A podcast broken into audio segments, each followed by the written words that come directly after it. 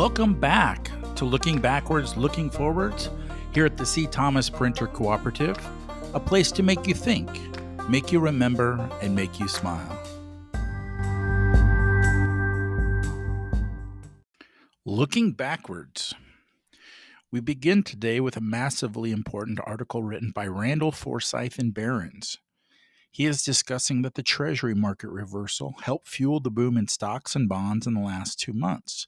But he writes, don't expect it to continue. Quote, the Treasury market now is 14% bigger than the U.S. banking system, Wells Fargo economist wrote in a note last month. In 2006, the Treasury market was only 44% the size of the banking system. Its growth has strained the capacity of financial system to absorb all that borrowing. The bottom line is that the fourth quarter rallies in bonds and stocks were helped by adjusting the mix of the Treasury's borrowing to short term bills.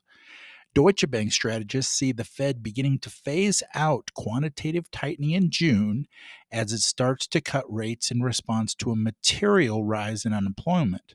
They wrote in a client note this past week, in which case, those eager for Fed easing ought to be careful what they wish for. End quote.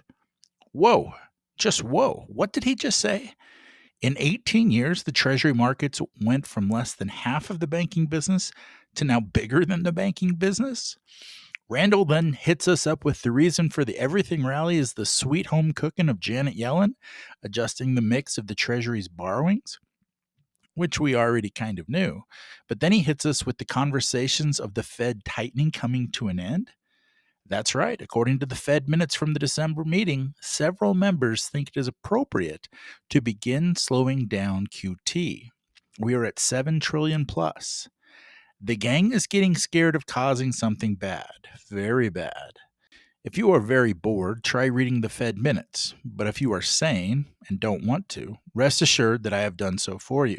They start out with a bang, though. Quote, Financial conditions eased, driven by a decline in interest rates, an increase in equity prices, and a depreciation in the dollar.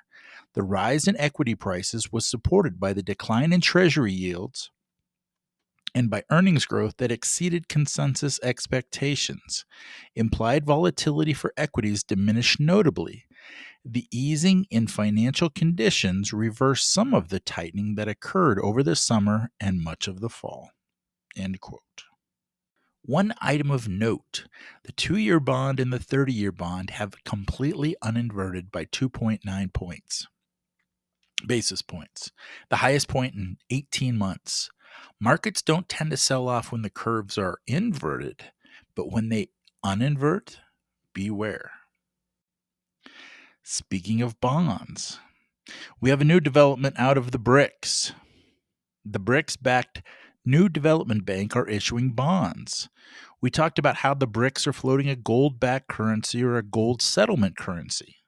But last summer, they decided to pause that initiative. One of the main issues with taking on the US dollar is that the US bond markets are the deepest and most liquid in the world, so they say, and they supply most of the collateral for the swaps and peer to peer lending in the banking industry. Jai Hamid writes for Cryptopolitan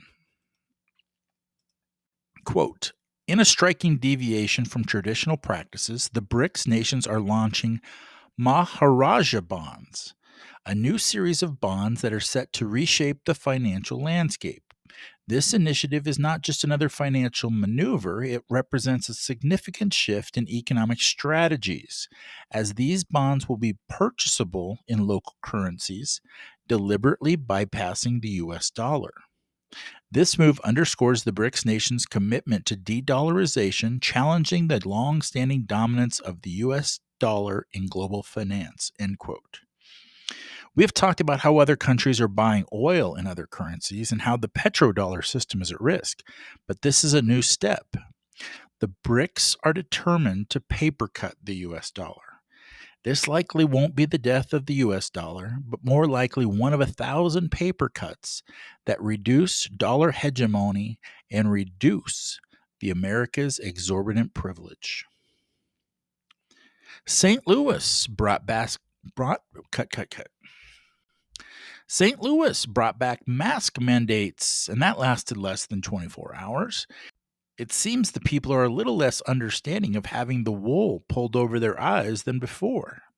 We go over to Zero Hedge. Quote, the city of St. Louis reversed course less than 24 hours after re implementing mask mandates, announcing Friday afternoon that it would no longer require city employees to mask up while working, following pushback from hospitals, health experts, and the governor.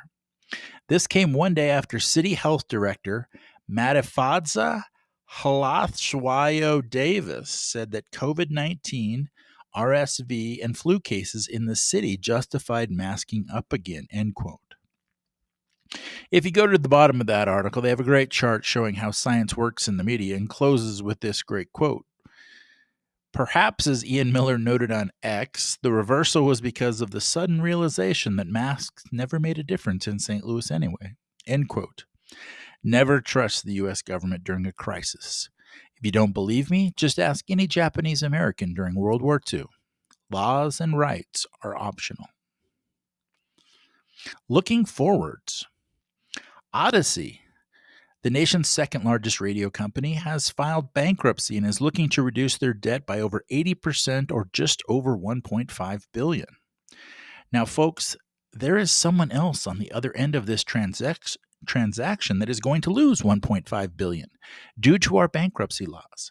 Why we allow companies to just walk away from debt like this is beyond me. What are we, a nation of scofflaws?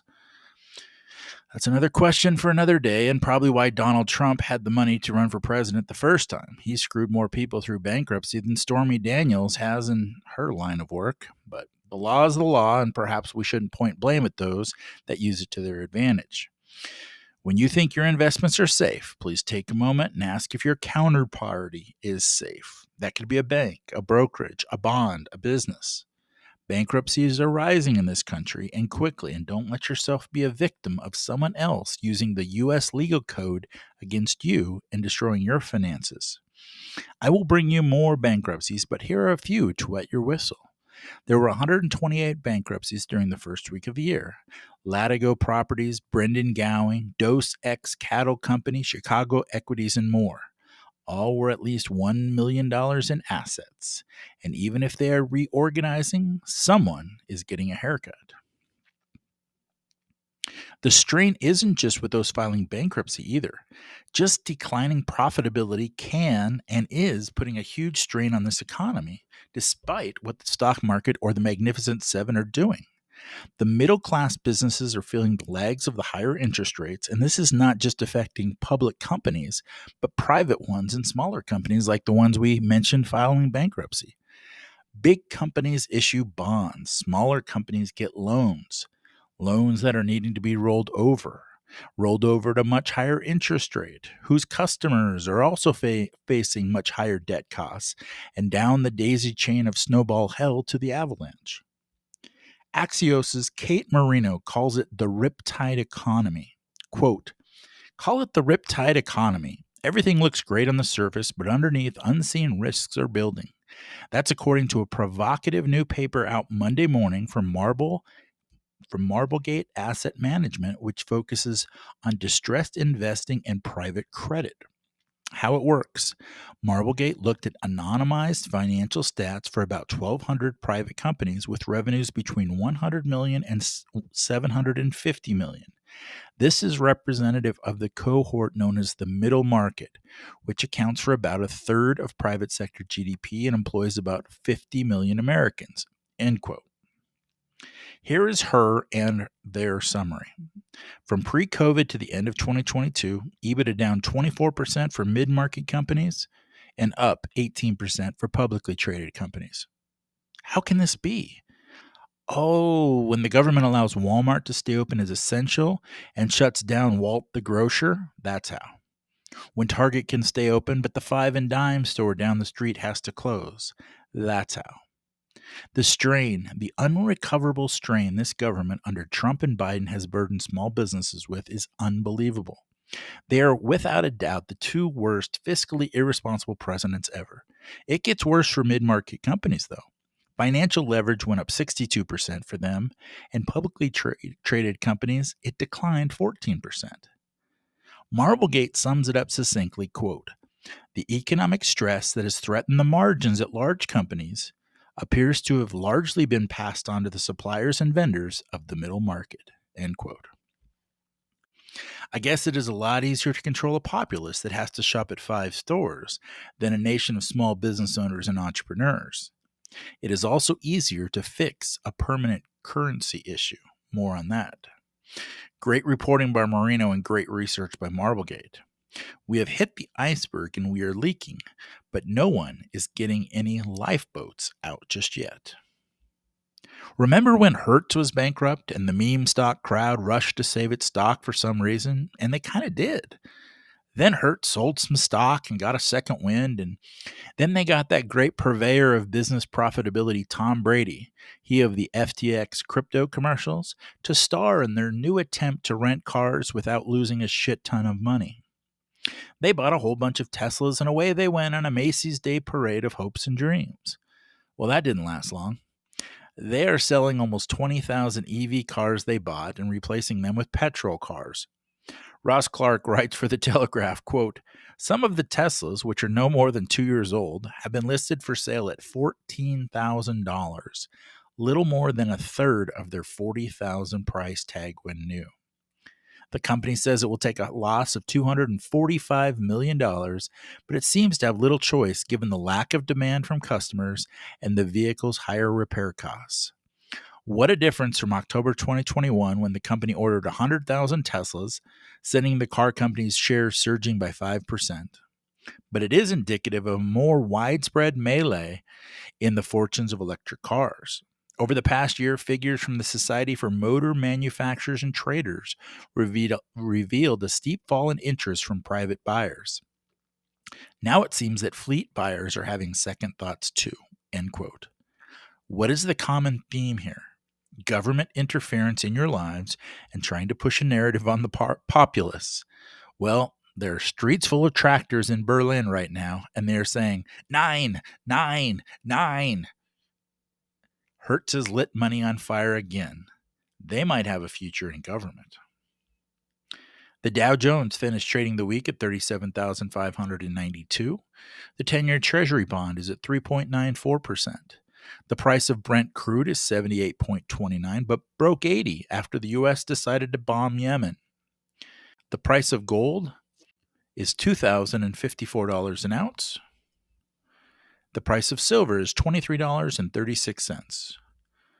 Thank you for listening today, and you can find all of our articles and more on our website, cthomasprinter.com.